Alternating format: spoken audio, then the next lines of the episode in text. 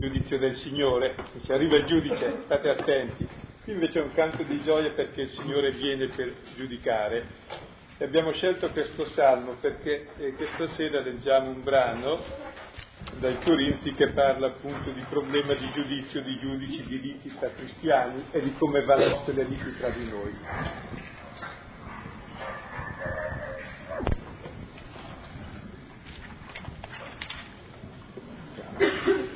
Allora eh, riprendiamo tra mano la lettera ai Corinti, siamo al capitolo sesto. Prima lettera ai Corinti, capitolo sesto, dai versetti, dal versetto primo al versetto undicesimo.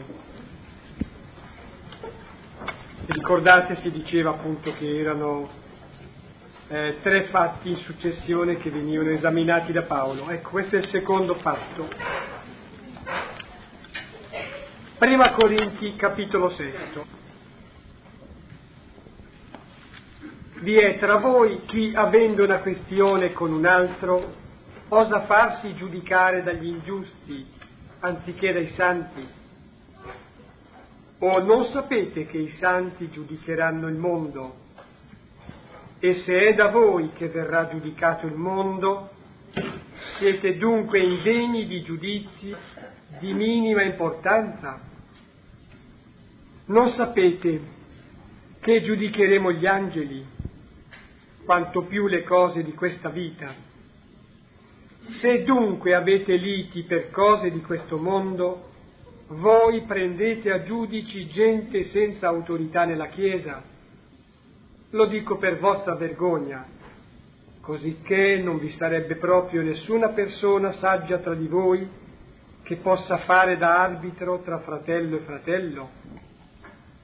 No, anzi un fratello viene chiamato in giudizio dal fratello e per di più davanti a infedeli. E dire che è già per voi una sconfitta avere liti vicendevoli.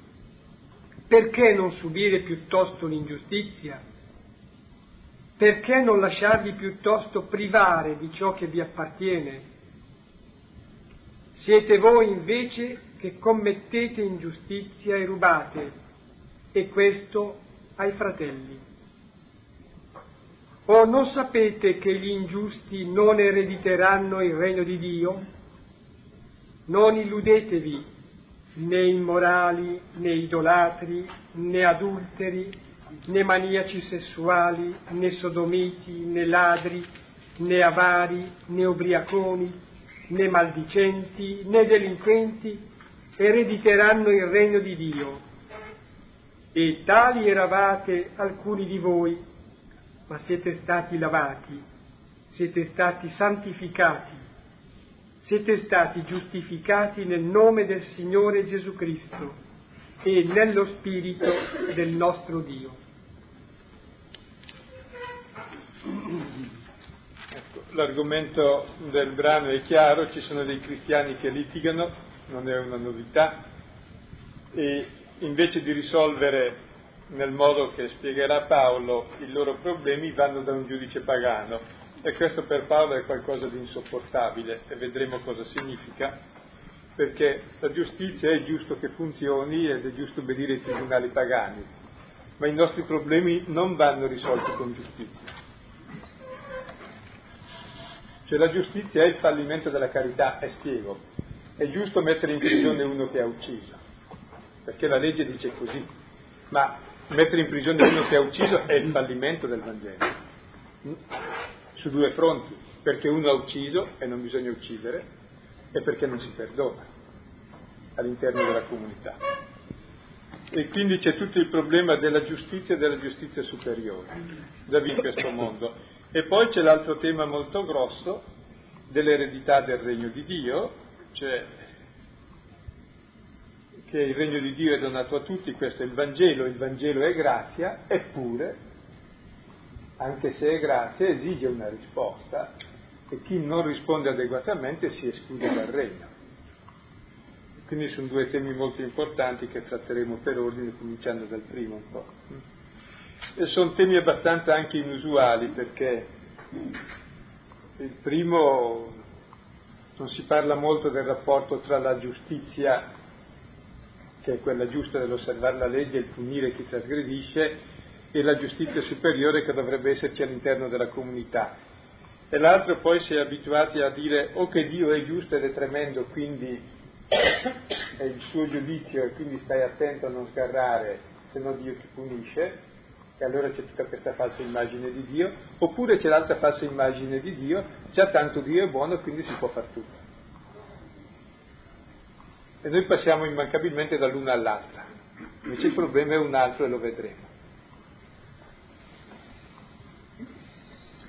Ora, il caso,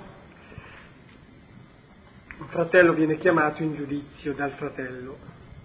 Vi è tra voi chi, avendo una questione con un altro, osa farsi giudicare dagli ingiusti anziché dai santi. Ecco, ci sono questioni all'interno della comunità, ci sono delle liti, spiegherà dopo, cioè litigare è la professione principale dell'uomo con se stesso e con gli altri e con Dio. Perché l'uomo non è riconciliato con sé, tantomeno con gli altri, quindi perché la, non è riconciliato con la sua radice. Quindi il male del litigio ci sarà sempre nella comunità, anche nella comunità cristiana. Quindi non ci sarà la comunità perfetta dove tutto va bene, anche tra marito e moglie si litigherà, tra fratelli si litigherà, anzi, normalmente si litiga con chi ti sta vicino, con chi con uno al quale vuoi bene, perché con l'estraneo non puoi litigare, se no ti mettono dentro. Puoi dire che per ragioni fisiche con uno che in Australia io ho mai litigato, quando ero lontano, è col prossimo evidentemente che ho problemi, no? cioè con chi è vicino, con chi conosco e so già magari come farà, so già cosa dice, so già cosa pensa. E a quel punto sono prevenuto, per cui ecco. Quindi le liti ci sono, il male c'è perché, perché c'è dentro di me, quindi deve uscire. Il problema non è che esca, fa bene a uscire, il problema è come comportarsi quando esce. E quel male deve essere occasione di purificazione, di misericordia e di amore, non di fallimento e di sconfitta. Di umiltà da parte di chi ce l'ha e di misericordia da parte di chi in quel momento non ha quel male ma ce l'ha anche lui, che viene fuori subito dopo e quindi il male è il luogo dove in realtà si vive la salvezza. La salvezza consiste nel ricevere perdono e nel dare perdono, nel ricevere misericordia e dare misericordia. Quindi il male è il luogo dove esce la salvezza. Quindi non ipotizziamo un mondo migliore, una comunità migliore, una famiglia migliore, un rapporto migliore dove non ci sia il male, se no non ci sarà mai nessun rapporto perché il male c'è. Il problema è che questa realtà di male, pur uscendo, sia occasione da parte di colui al quale esce, occasione di umiltà e così riceve misericordia dall'altro, esercita misericordia e viceversa l'altra volta. Quindi stranamente il male alla fine ci rende simili a Dio. Stranamente, che è misericordia. Oppure è la sconfitta della nostra immagine di Dio. Cioè soccombiamo nel male, nella durezza, nella mancanza di misericordia. Questo mi sembra un'affermazione molto importante, certamente ne abbiamo sottolineato ehm, così la, la, validità, magari anche stupendoci un po', cioè prendendo questo discorso che se il male c'è, e c'è dentro di noi, è bene che venga fuori, importante, perché a volte credo proprio ci sia la persuasione che in un'area, in un'aura mistica di una religiosità nostra immagine somiglianza, nostra... così. E il male viene nascosto, viene negato, viene rimosso. Aggiungo anche questo, che Dio si dimostra Dio in un certo senso, più Dio, non tanto nella creazione, cioè a partire dal nulla creando le cose, ma piuttosto nel, nel riscatto, nella redenzione, a partire dal male, fa venire fuori il bene, cioè trasforma quello che è male in bene. Ecco, allora il male non è il luogo in cui bisogna esercitare la giustizia. E spiego, è giusto che ci sia la giustizia? La giustizia serve per reprimere il male e impedire che ci sia disordine e male maggiore, però non risolve la radice del male. E il cristiano non deve risolvere il male con la giustizia, cioè mi ha dato lo schiaffo, gli rendo lo schiaffo così siamo pari, no? si raddoppia il male. Questa non è la via cristiana che vuole risolvere il male, però è giusto che sia punito chi dà lo schiaffo, questo ci penserà la legge civile ed è giusto che sia così, perché il male è la trasgressione della legge e la legge ti può punire giustamente. Chi è nel Vangelo invece fa un altro discorso, ho ricevuto del male, non devo punire il fratello, devo perdonargli e essere come Dio. E l'altro che l'ha fatto deve accettare il perdono e allora cominciare a cambiare ottica. Cioè dice, allora il problema è il male, non è che io lo faccia perché l'ho ricevuto e lo devo ritrasmettere, devo anch'io cambiare ottica e vivere nell'ottica dell'amore. Cioè sono due ottiche totalmente diverse magari lo approfondiremo un po' di più, ma intanto poniamo il problema, cioè non dobbiamo farci giudicare dagli ingiusti, ingiusto non vuol dire che i tribunali civili sono ingiusti, vuol dire non giusto, vuol dire non giustificato dalla fede, cioè dai non credenti. Come dopo dice infedeli. Sì, è la stessa, che non ha la fede vuol dire. Dobbiamo invece essere giudicati dai santi, cioè c'è un giudizio santo che noi dobbiamo tenere presente nel risolvere i nostri problemi e dobbiamo imparare questo giudizio. Per cui a noi non basta la giustizia perfetta, lo vedremo, eh, se la vostra giustizia non supera quella delle scrive dei farisei non entrerete nel regno dei cieli. La nostra giustizia è di qualità diversa e magari lo vediamo andando avanti. Quindi Paolo non è che si arroghi il diritto, dice per lui, o per i cristiani di avere un tribunale alternativo rispetto a quello. È con criteri diversi. Privilegio, no? Chierici non siano condannati nei tribunali civili, no, non c'è nessun privilegio e il problema è diverso, cercare di capirlo, sì. O non sapete che i santi giudicheranno il mondo? E se è da voi che verrà giudicato il mondo, siete dunque indegni di giudizi di minima importanza. Ecco. Allora anche il problema è, dice, sapete che i santi, i santi sono i credenti, siamo tutti santi, cioè apparteniamo a Dio, che noi siamo chiamati a giudicare il mondo. Come mai siamo chiamati a giudicare il mondo se Gesù dice non giudicate non sarete giudicati? Ci sono due forme di giudizio. C'è il giudizio della legge che sancisce una punizione a chi ha fatto il male. Questo è il giudizio normale, giusto, di un tribunale civile, voluto da Dio anche questo, lo dice Romani 13, perché appunto l'uomo non faccia il male. Questa è una cosa. Il cristiano ha un altro giudizio e giudicherà il mondo. Che giudizio ha il cristiano? Per noi il giudizio è la croce di Cristo. Cosa ha fatto Cristo? Ha perdonato chi li ha messi in croce.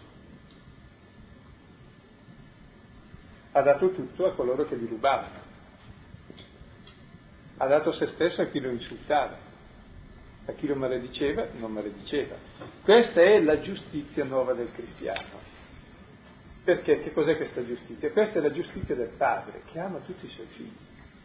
E se il figlio fa del male, il padre non lo condanna, sente il male e basta, e gli vuol bene lo stesso. E chi capisce il padre, cioè il figlio, ha la stessa giustizia. E Gesù che è il figlio ha la stessa giustizia del padre, ama i peccatori, ama chi gli fa del male e perdona perché sono suoi fratelli, anche se loro non lo sanno. Noi siamo chiamati a vivere questa giustizia ed è questa giustizia che giudica il mondo, è la croce di Cristo, giudica il mondo, cioè giudicare nel senso che salva il mondo, perché questa giustizia di Dio libera dal male, mentre l'altra lo punisce il male, ma non libera dal male, questa nuova giustizia è il Vangelo, la buona notizia di un amore più grande del male che libera dal male. E noi siamo chiamati a vivere in questo mondo questa giustizia, che è la giustizia dei figli e dei fratelli. E poi spiego, è chiaro che anche tra fratelli ci deve essere la giustizia, no? Cioè non è che è mio fratello allora lo uccido tranquillamente, no. È chiaro che tra fratelli si vive la giustizia. Ma se si ricorre dal giudice cosa vuol dire? Due cose che non si vive la giustizia e si è persa la fraternità. Se tu vivi la fraternità e l'amore, è chiaro che vivi la giustizia. Per cui il dover ricorrere dal giudice vuol dire aver perso e la giustizia e la giustizia superiore che è la fraternità. E quando capitasse questo cosa devi fare? Non ricorrere alla giustizia, ma ricorrere alla giustizia superiore, cioè avere un amore grande che sa vincere il male. Non so se è chiaro che noi dobbiamo giudicare il mondo in questo senso. croce, è il perdono. Può sembrare una cosa così strana, comunque chi ha un po' di memoria si ricorderà che il terrorismo è stato vinto dal perdono, non dagli apparati di pulizia, che sempre l'abbiamo fatto. È interessante. Cioè la forza del perdono eh, sa creare il mondo nuovo, è l'unica forza capace di fare le cose nuove. Ed è l'unica forza che ha Dio, che sembra debolezza, invece è la forza estrema di Dio. C'è la forza di un amore che dice ammazzami pure, ma io ti voglio lo stesso e non ti rinnego. Questa è la forza estrema di Dio, che è la forza della croce, che sembra debolezza a chi è stolto e non capisce che è la forza dell'amore. Ed è più grande che creare il mondo nuovo, ci vuole poco a fare il mondo. Perdonare è un miracolo più grande che risuscitare un morto. Perché vuol dire che sei un uomo nuovo, tu sei Dio, sei, se sai perdonare. E fai vivere l'altro, invece di ucciderlo dentro di te. Quindi è questo il giudizio che i santi danno sul mondo. E dice, se voi siete chiamati a giudicare il mondo, ma non sapete giudicare tra di voi queste piccole cose con questo nuovo giudizio, senza ricorrere ai tribunali che hanno un altro giudizio, che pure è giusto, eh? Cioè perché non si mette in discussione che la legge è giusta, va rispettata. Si tratta che se sei credente, tu conosci non i tuoi diritti ma i tuoi doveri. E il mio dovere è essere fratello.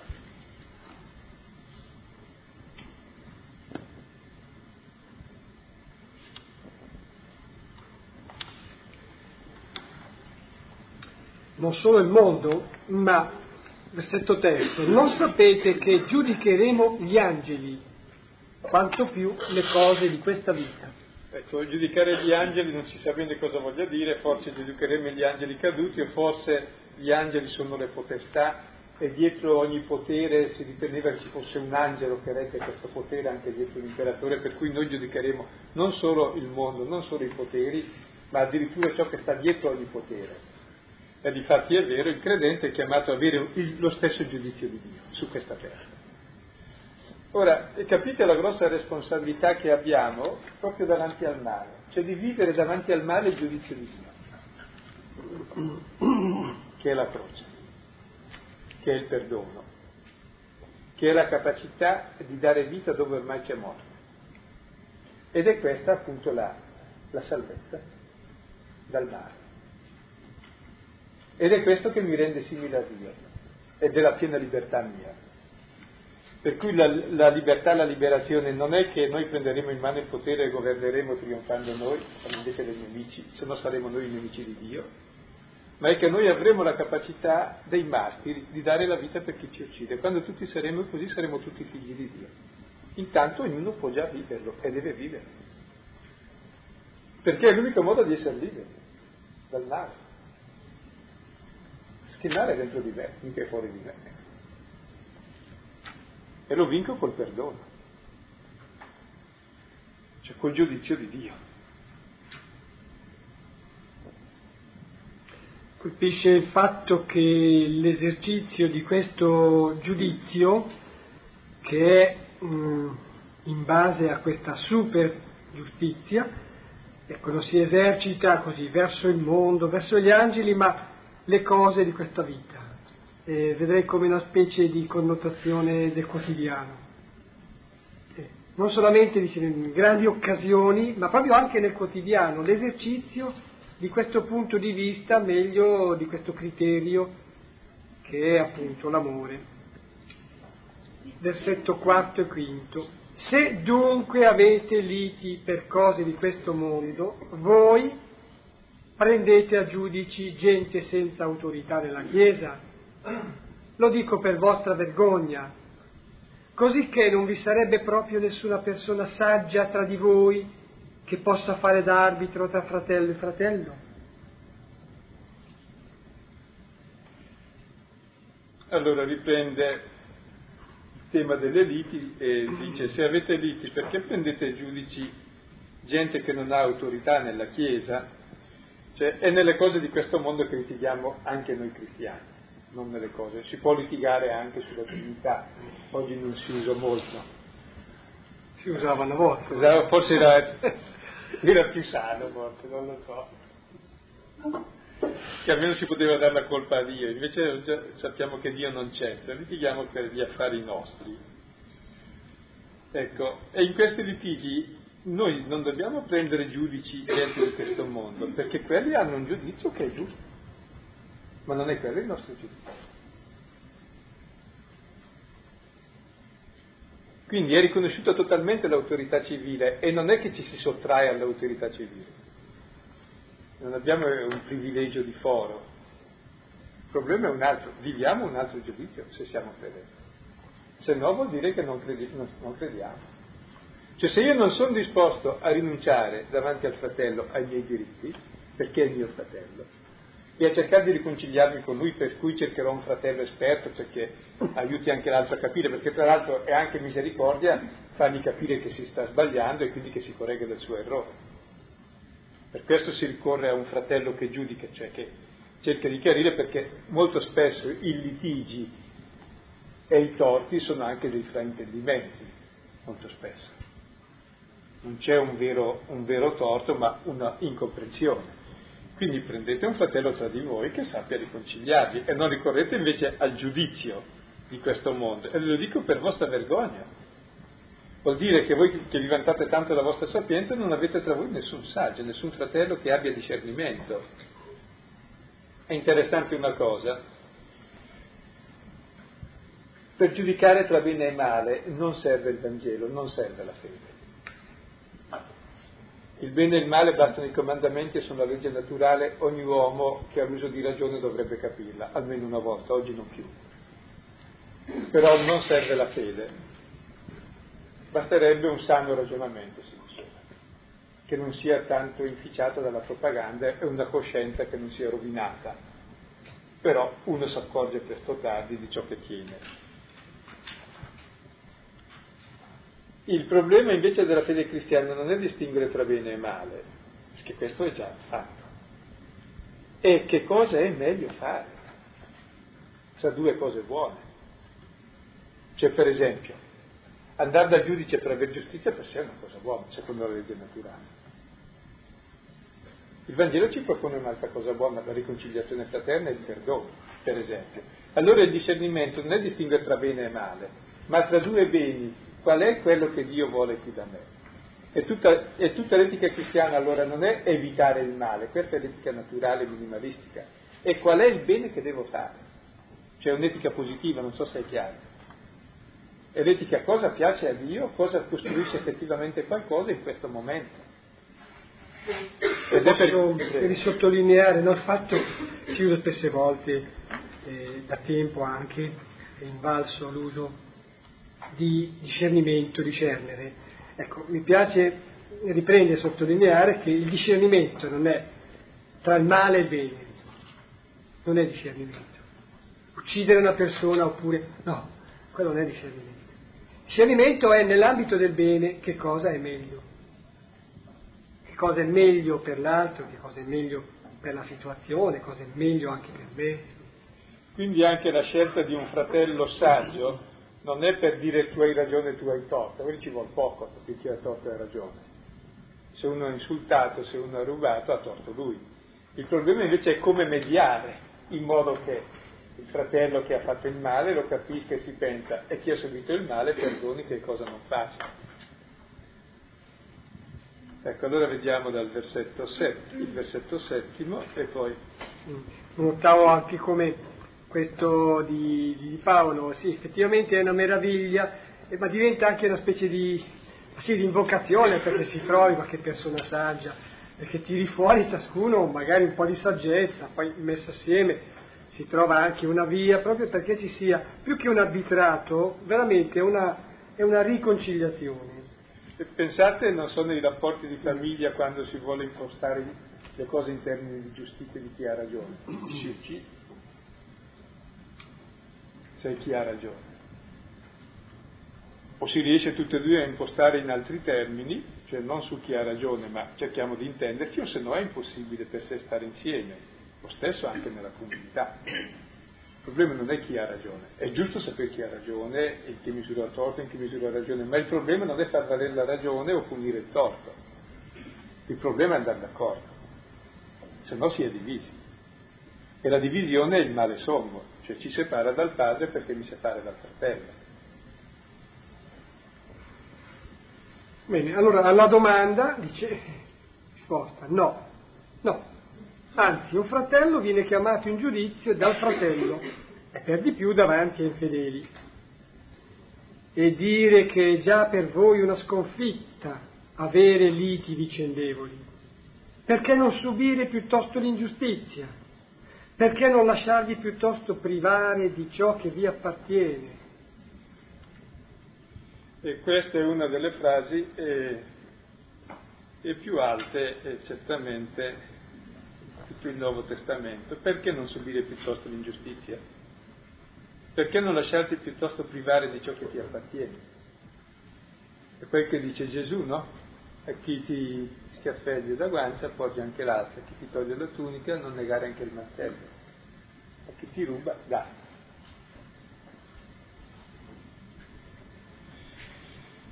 Cosa vuol dire questo? Noi abbiamo un concetto di giustizia un po' strano. Ho subito un'ingiustizia, mi ha fatto male. No? Quindi il male è che io ho subito l'ingiustizia. Quindi bisogna rimediare a questa ingiustizia dandogli la paralisia, per cui vengono fuori due mali. Ora il male non è subire l'ingiustizia, se no Gesù ha fatto tutto male nella sua vita perché ha portato il peccato di tutto il mondo. Il male non è subire l'ingiustizia, il male è fare l'ingiustizia. Si tratta che a noi fare l'ingiustizia ci piace perché siamo ingiusti, e subirla non ci piace perché non siamo giusti e non amiamo i fratelli. E invece il centro del Nuovo Testamento è che noi, come il Cristo in croce, come Dio che è amore, è disposto a subire tutta l'ingiustizia piuttosto di fare la minima ingiustizia. E questo è il segno dell'amore ed è il segno del divino. E quindi non è che si esorti il cristiano alla rassegnazione, cioè allora la schiavitù va bene subire l'ingiustizia, no, va benissimo se io sono schiavo che resti schiavo Benissimo, io posso essere cristiano e schiavo, e se sono padrone che non posso essere cristiano. So, la differenza è grossa. Se io subisco l'ingiustizia non solo posso essere cristiano, ma sono profondamente più cristiano perché somiglio a Cristo. E se faccio l'ingiustizia che non sono cristiano. Quindi non è che si giustifichi l'ingiustizia, non so se è chiaro. Si nega la radice dell'ingiustizia che è il fare l'ingiustizia. Per noi invece l'ingiustizia è il subirla, non so se mi spiego. Per questo la facciamo, perché non vogliamo subirla. Invece Cristo la subisce e il cristiano è colui che considera, come dice Pietro, è una grazia per chi conosce Dio soffrire ingiustamente. 1 Pietro 2, 19. È una grazia per chi conosce Dio. Siamo come Cristo l'agnello che porta su di sé il peccato del mondo perché? Perché è innocente, perché ama tutti. Ed è questa la vittoria di Dio. Ed è a questa vittoria sul male che tutti siamo chiamati.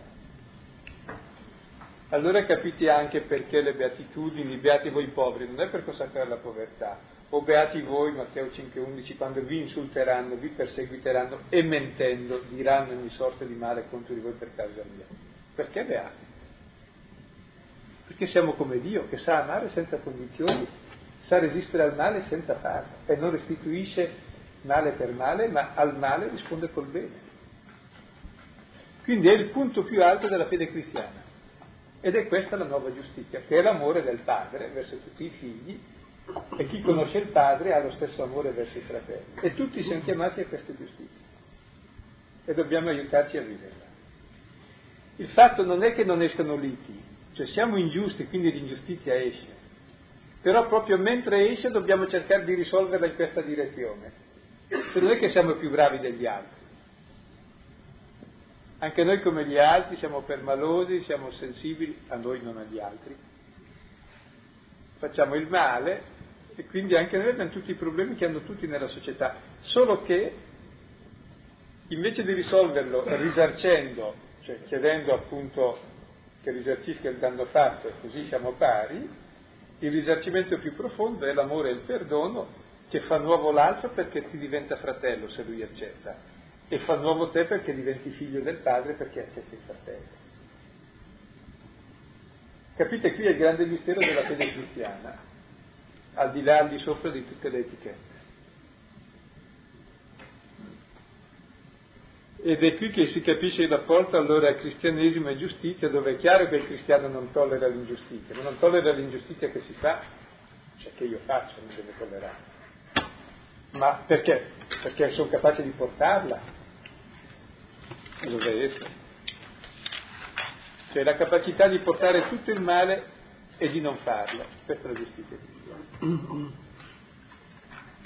Ecco, e qui un pochino chiudiamo questo tema, no? E poi darò dei testi per aprire l'altro per ultima.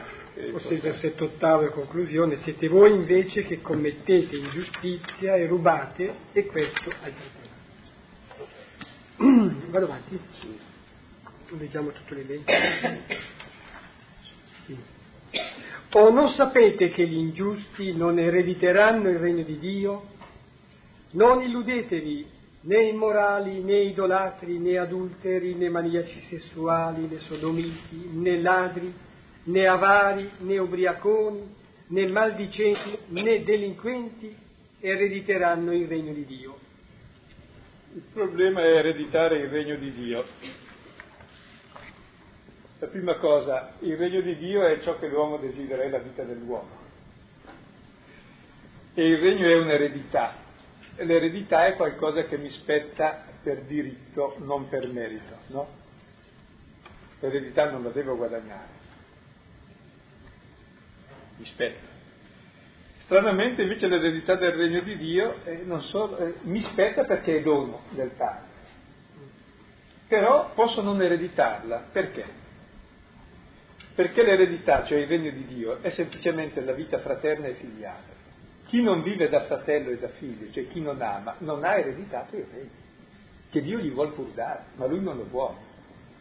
Non so se mi spiego. E cioè il regno di Dio è Dio che mi propone, mi dà il suo amore, mi dà la sua vita, e io devo rispondere a questo amore e vivere questa vita nuova. Se non la vivo, la butto via l'eredità. Quindi c'è tutta la nostra responsabilità, che nessuno ce la toglie, cioè il regno di Dio è grazia, è tutto dono di Dio, chiarissimo, non è merito nostro. Però io se non rispondo lo butto via, anche se Dio me lo vuol dare, io... Per cui è importantissimo tutto il nostro lavoro, la nostra ascesi, il nostro impegno e la nostra fatica è il regno di Dio, anche se è dono di Dio. Eh, forse si può tentare di tradurre così, cioè mh, mm, il regno di Dio, prima ancora che sul piano dell'avere, del possedere qualcosa, del, appunto dell'ereditare qualcosa, è sul piano dell'essere. Eh, è regno di Dio essere come Dio. Nella misura in cui accetto me peccato, mi trincero nel peccato, non sono, non sono eh, come Dio e quindi non ho il regno. Ehm, dice a un certo momento che sarete figli di Dio come, come, come eredità, no? come premio, sarete figli di Dio, sarete come Dio. Ecco, sul piano dell'essere. Nella misura in cui c'è il peccato, questo, io mi taglio fuori dall'essere come Dio, quindi non eredito il regno di Dio. E vedete un pochino, no? E dicevamo all'inizio ci sono due pericoli nel nostro rapporto con Dio. Uno è di considerarlo cattivo e voler meritare il regno di Dio, il paradiso, come se Dio fosse cattivo devo guadagnare il suo amore. Allora è la via contraria a quella del Vangelo la giustizia che uno si costruisce è l'autogiustificazione, no? Che poi porta anche alla disperazione al suicidio perché non ce la faccia a sacrificare la vita a Dio. È tutta la via falsa in fondo della religione che ti aliena. C'è però anche l'idolo contrario, cioè Dio è buono. E allora faccio della sua bontà pretesto della mia iniquità. È buono, quindi faccio quel che mi pare. E questo Dio buono non è il Dio buono vero, è l'idolo della mia iniquità, che così fa da alibi a fare quel che voglio io, e invece no, Dio non ci sta, non posso prendermi gioco di Dio, 1 Romani, e Romani 1,17, prendermi gioco della sua misericordia, per coprire il mio male. La sua misericordia deve chiamarli a conversione. Quindi ci sono un po' due modi di fare Dio piccolo proprio, o considerarlo cattivo e quindi disperante e mi sacrifico lui, considerarlo buono e quindi mi deresponsabilizzo e faccio niente e lo butto via.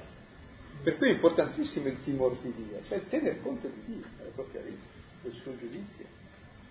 Cioè insomma, eh, cioè, mia mamma mi vuol bene, allora la posso picchiare, la posso uccidere, già tanto mi vuol bene. Sembra che non è un bravo figlio, non è figlio, anche se la mamma lo considera figlio. Il figlio è quello che risponde all'amore materno e paterno con amore filiale. Quindi c'è la nostra risposta, che è la nostra identità. Se manca questa risposta, abbiamo perso la nostra identità, cioè il regno, la nostra somiglianza con Dio. Ho l'impressione che storicamente, storicamente vuol dire non appena in una successione ampia di, di avvenimenti, ma anche negli avvenimenti propri, personali, nella propria piccola storia, si oscilli fra questi due classici scogli, no? Scilla e Caribe. Cioè dapprima si ha l'impressione che Dio sia così cattivo, lo si sovrappone al, al superio, quel che vuoi. Insomma, lo si concepisce come un Dio severo, come un Dio giudice, e allora ci si sforza di, di irrigare diritti sia di lui, non un timore giusto, ma un timore servile, che asserve. Poi si scopre che è diverso e facilmente si può sbandare sull'altro versante cioè eh, Dio è buono, allora è buono, basta. Si deve, non dico tenere il giusto mezzo, ma davvero, mh, mm, cioè forse è un punto di vista superiore ai due, è un punto di vista diverso.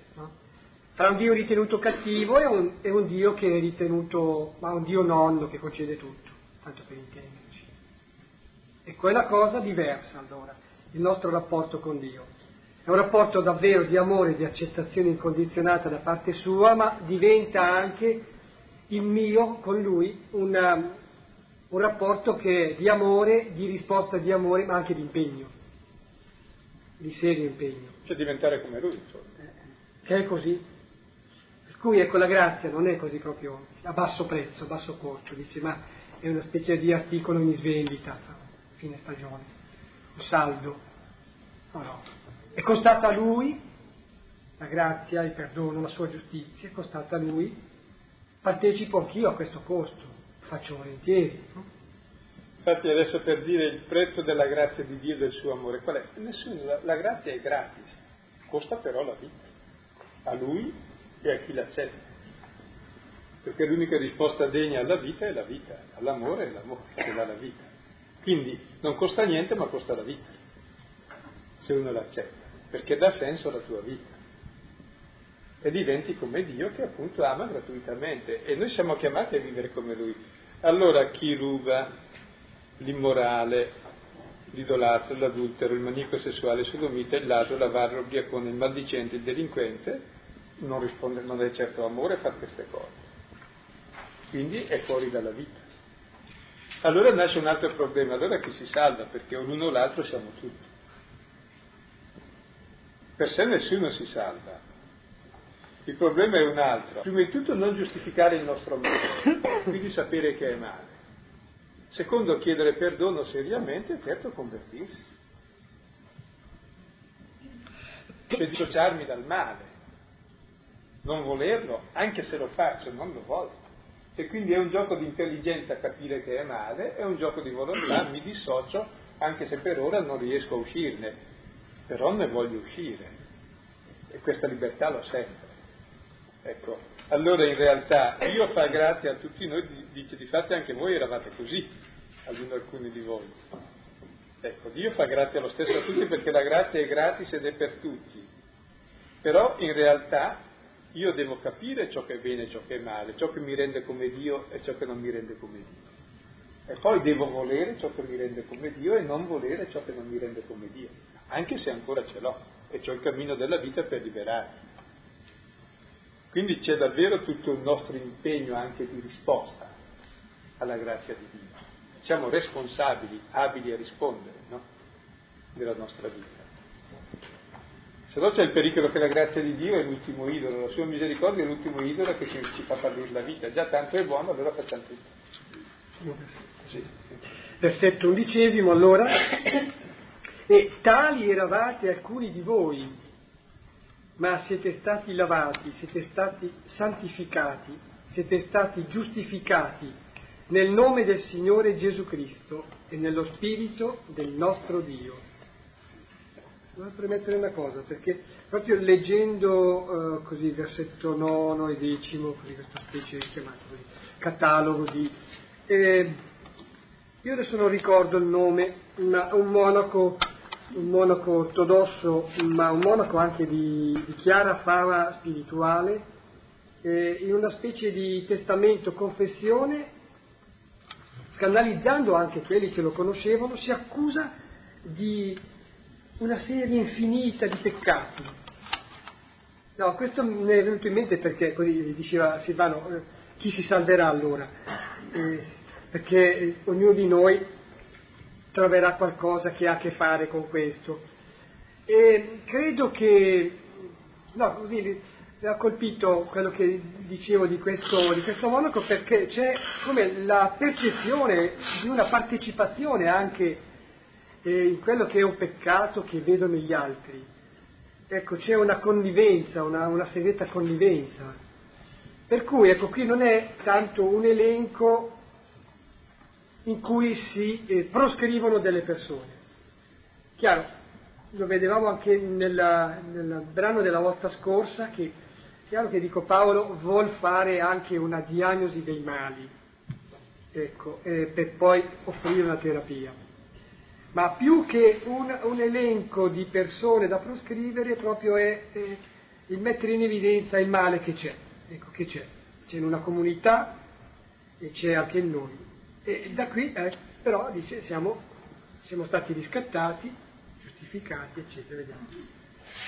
Ecco, il battesimo ci ha lavati, lavati da questo male, perché? Perché ci ha santificati, Santificati vuol dire che ci rende come Dio, cioè il battesimo ci rende come Dio, perché il battesimo è l'amore che ha Dio per me. Se io accetto questo amore, questo amore mi trasforma. Se no, non è vero che ho accettato questo amore. Ora la trasformazione sarà progressiva, come ogni cammino è progressivo, però per quanto è progressivo un conto se vado in una direzione, un conto se vado in quella opposta. Non importa a che punto sono del cammino, ma in che direzione vado. Quindi e realmente noi siamo lavati nel senso che se accettiamo il suo amore siamo santi, apparteniamo a lui e quindi cominciamo a camminare in quella direzione, cioè di rispondere al suo amore. E siamo anche giustificati, che non è come la giustificazione a scuola, ma vuol dire fatto giusto, siamo fatti giusti. Cioè l'amore rende giusto, ti rende capace di amare, come sei amato. E tutto ciò avviene nel nome, cioè nella persona di Gesù che mi ha amato e ha dato se stesso per me. E nello spirito, lo spirito è la vita che lui ha dato per me, è la vita di Gesù e il suo amore per il Padre e per i fratelli, l'ha dato anche a me sulla croce. Ecco, ed è questo il principio della vita nuova. Ecco, allora come vedete eh, si parte dal problema di liti tra credenti su questioni probabilmente anche di eredità o di furti, ecco, e per andare a un tema molto più grande che è quello di come appunto c'è una nuova giustizia tra i credenti e c'è un nuovo modo di vivere che non è più il modo del mondo, ma è il modo divino che siamo chiamati ormai a vivere. E il centro è meglio subire l'ingiustizia che farla, detto in termini pratici. Perché è l'unico nodo difficile e scandaloso. Ecco, adesso per dare un pochino i temi di questo brano, direi il primo tema l'avete, il confronto tra la legge e il Vangelo, l'avete in Matteo 5, 17 48, dove dice voi avete sentito, ma io vi dico cioè contrappone alla legge la radicalizzazione della legge che propone il Vangelo, perché il fine del Vangelo è siate dunque perfetti come il Padre vostro, cioè diventare come Dio. Dopo ancora sulle esigenze di questa legge, leggete Luca 6, 27, 38. A voi dico che mi ascoltate, amate i vostri nemici, eccetera. Praticamente, eh, praticamente, questo allora è il giudizio cristiano sul mondo, questi, questi due testi. Un terzo testo ci parla del nostro rapporto con le autorità civili, Romani 13, che vanno rispettate, fanno il loro dovere. Il problema è che tra fratelli abbiamo un altro modo di comportarci. Comunque questo non svilisce e non per questo si è sleali nei confronti delle autorità civili che vanno obbedite. Dopo circa il fatto eh, che è meglio subire piuttosto l'ingiustizia, ecco, e chiedete così al Signore di capire cosa dice 1 Pietro 2,19, credo. È una grazia per chi conosce il Signore subire e soffrire ingiustamente. Non cito altri testi perché è pieno tutta la Bibbia di questo, cioè il tema del servo sofferente che giustifica tutti, no? Isaia 53 se volete è questo qui, che porta su di sé le nostre iniquità. È il tema centrale del cristianesimo, della salvezza attraverso la croce, che è l'unico tema che gli apostoli non hanno capito, i giudei non hanno capito e che noi non vogliamo capire. Dopo Ecco, circa il problema che la salvezza è una grazia, è un'eredità, quindi appunto è gratis, che però esige la risposta, guardate Giuda 4, Giuda è solo il versetto 4 perché è un capitolo solo. E poi eh, Romani 2, 4, non 1, 17 come avevo detto prima che me l'ho sbagliato. 2, 4 dove non bisogna prendersi gioco di Dio e del suo amore. Ecco, cioè sapere che l'amore di Dio esige la risposta da parte nostra per regolarsi tra fratelli. Anzi, volesse il cielo che facesse così, che la legge punisce il colpevole. Ah, io pensavo che mh, non è che Paolo trascuri il discorso, ma anche nella dimensione sociale, appunto Romani 13 dicevi, ecco, fa un discorso anche di questo tipo. Qui credo che porta l'attenzione sui rapporti interpersonali. Allora, eh, pensavo una cosa, dico nei nostri rapporti interpersonali, con il nostro prossimo con cui viviamo, nella nostra esistenza quotidiana. Ecco, che cosa dice questo brano? Perché non è che noi ordinariamente, nessuno di noi, oggi lunedì, qualcuno di voi ha portato qualcuno in tribunale per dire voglio giustizia. No, non si porta davanti a un tribunale, a un tribunale infedele o fedele che sia. E secondo me il discorso concreto eh, nel rapporto con chi ci sta di fianco è se io regolo i rapporti con lui in momenti di difficoltà, li regolo volendo far giustizia o cercando di compiere la verità nella carità. Cioè tradotto è mi vesto da giudice esigo che oppure ecco agisco più sul piano della carità, che comprende anche la verità. Cioè a pensarci bene, allora se uno conosce un po' la propria coscienza, quel che capita, credo che almeno 20, 50, 100 volte al giorno manda dal giudice il fratello, ce lo manda a farsi benedire, avendolo già giudicato che è la stessa cosa. Cioè non abbiamo... molto, sì. no invece semplicemente per il riferimento che hai fatto al Dio Bonaccione, perché almeno io lo sento molto in me, l'atteggiamento di questi ultimi tempi, abituati forse a così una predicazione di Dio maestoso, terribile, così, il rischio che in me trovo alle volte di un programma, ecco, pregare Dio in maniche di camicia qui a me è piaciuto particolarmente.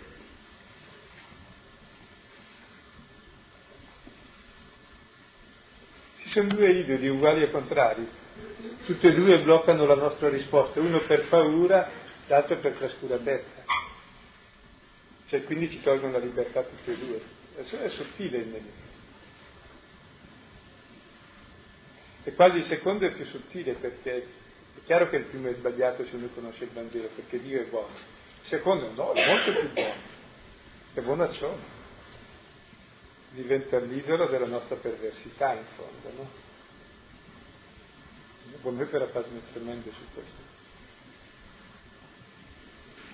tornando al punto di prima, a me invece sento tornare in mente, venire in mente quanta strada deve ancora fare la nostra cultura di pace. Eh, è vero che nei rapporti sociali è facile rivolgersi, appellarsi a un'autorità quando c'è da dietro, e come invece nei, eh, su un aspetto più squisitamente personale sia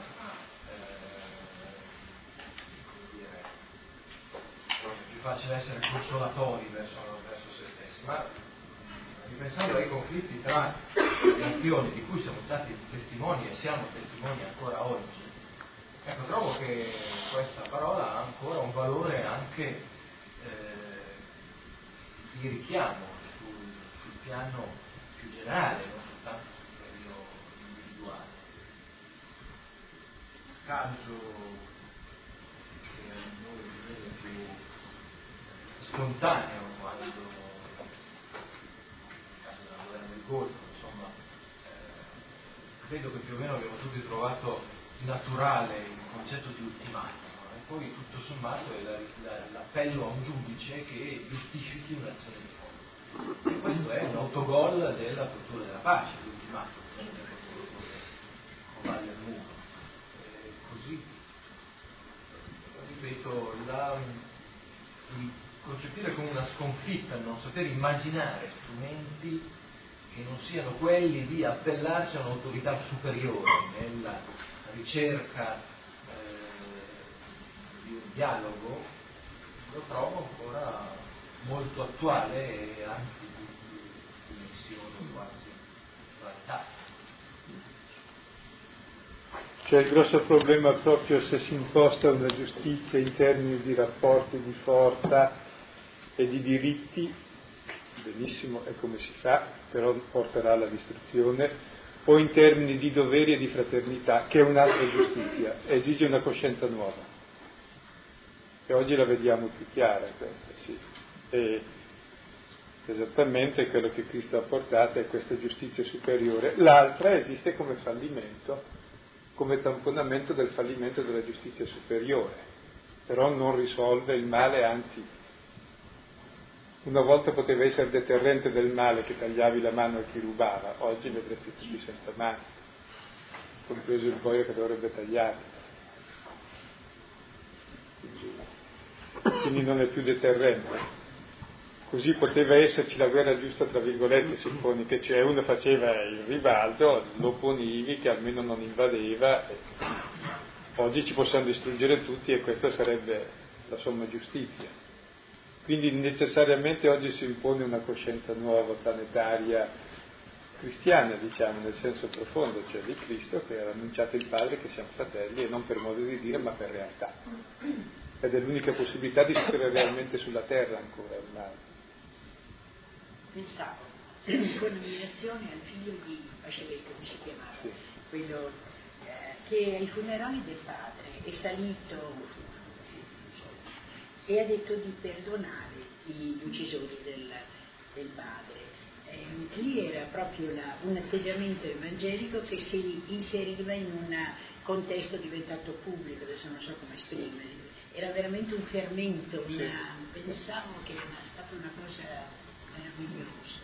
Ha creato coscienza sociale, di E difatti la religione non è fatta per la sfera privata, crea coscienza sociale è un fatto pubblico, sì. però libero. E quindi il fatto di coscienza che deve crescere, che passa da persona a persona.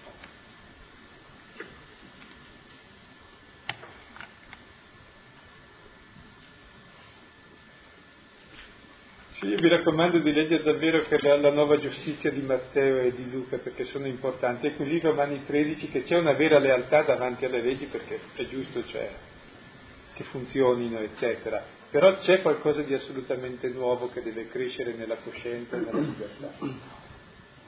E oggi comprendiamo che il destino del mondo è legato a questa crescita. E noi in questo abbiamo una grossa responsabilità perché sappiamo che Dio è padre e gli altri sono fratelli. E da duemila anni che abbiamo questo incarico di dirlo e di farlo. A me per l'amministrazione mi ha aiutata a chiarire e a, e a vedere un po' questo, questo piano umano, sociale, di giustizia che già se funzionasse sarebbe una cosa grandiosa, come legge, con rispetto. Poi entrando in questo piano divino, cristiano, cambia questo, che quello che ci rovina forse un po' a noi è che pensiamo di essere bravini, di essere a posto.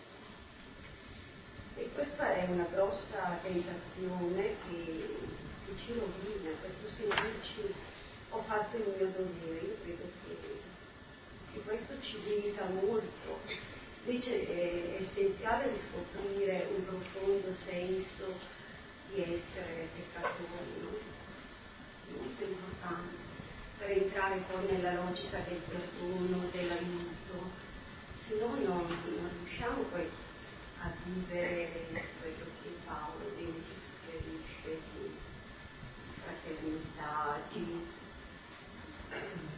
perché davvero in questa logica tutto diventa relativo, cioè le cose diventano relative. Tu sei più importante di quell'oggetto, di quella casa, cioè io ti voglio bene, a me mi sta più a cuore te. Ed è altrettanto profondamente vero che chi si sforza di vivere questo è la persona più libera che ci sia.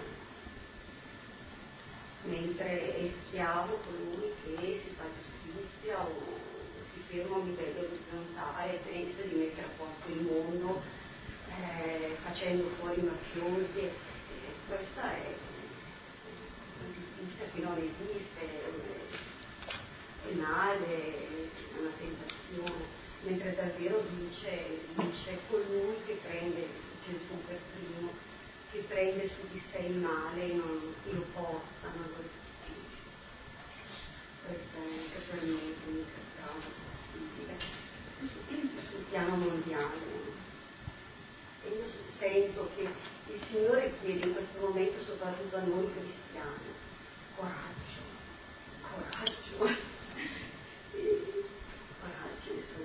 Poi voi io lo salverò, non, non vi chiedo di convertire, convertitevi voi.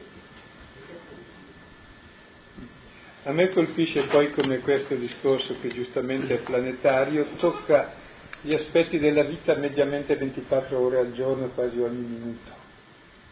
Cioè, questo atteggiamento dove o faccio valere il mio diritto, oppure io sono superiore al mio diritto, faccio valere il mio dovere, che è amare l'altro, accettare l'altro, e si presenta in ogni cosa che fai, sostanzialmente.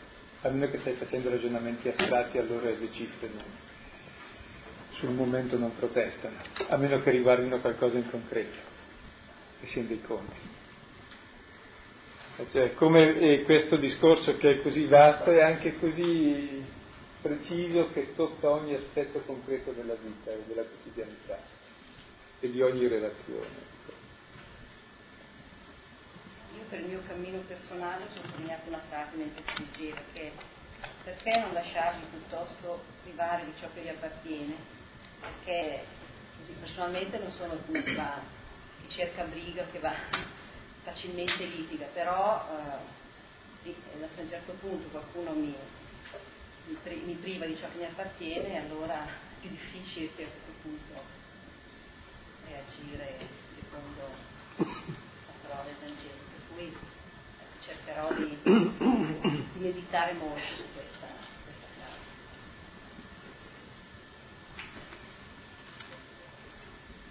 A me aveva colpito un pochettino la frase e anche la presente, però eh, un po' nella, nell'ottica, cioè pensando al fatto che eh, faccio molta fatica a eh, cose nell'ottica di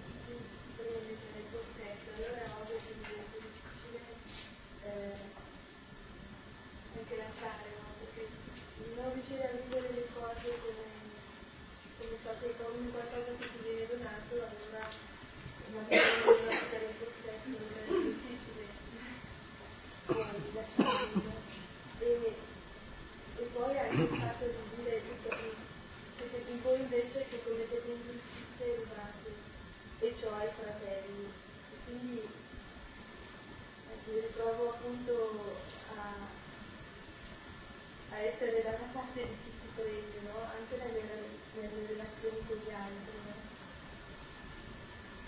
really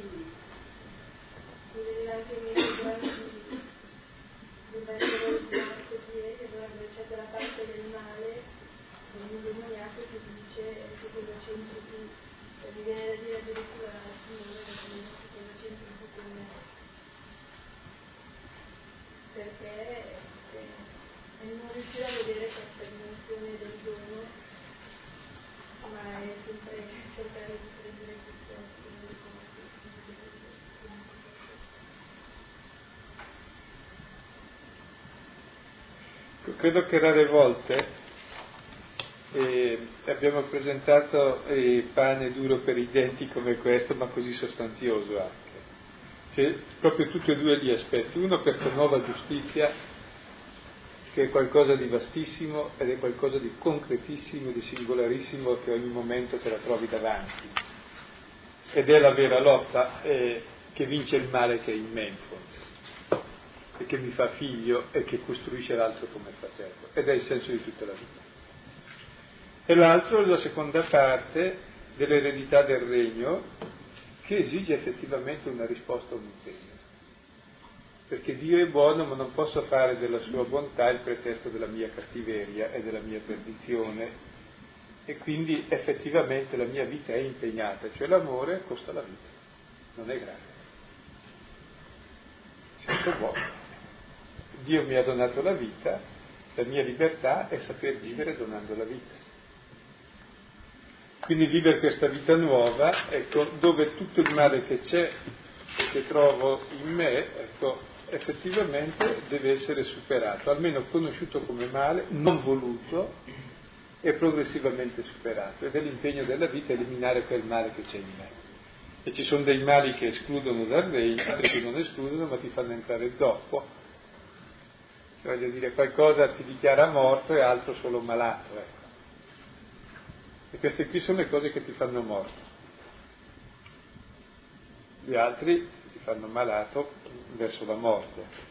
E sapere che Dio mi risuscita, ma davvero c'è tutto il mio impegno di dissociarmi dal male e di crescere nel bene. Ci abbiamo dimenticato l'ascesi cristiana, cosa sono a fare al mondo? Però c'ho tanto da fare. Vincere tutto il male che è in me ne ho ancora per 99 anni, che non basta. C'è qualcosa da fare. Ed è questo il vero da fare. Le altre cose sono strumenti per vivere, mentre invece questo non è strumentale, è realizzare la mia immagine di Dio, è la piena realizzazione dell'uomo. Ed è l'impegno serio della vita. E questo l'abbiamo dimenticato mediamente, divacchiamo annoiandoci, magari lottiamo contro gli altri perché non sono buoni tralasciamo il vero lavoro che è contro se stesso, il rinnegare se stesso è questo il vero nemico è l'io, questo io falso, questo che deve essere vinto eh, per uscire dall'egoismo e vivere davvero nella risposta a Dio con libertà. Quindi sono temi molto grossi. Va bene. Concludiamo con la preghiera del Padre nostro assieme.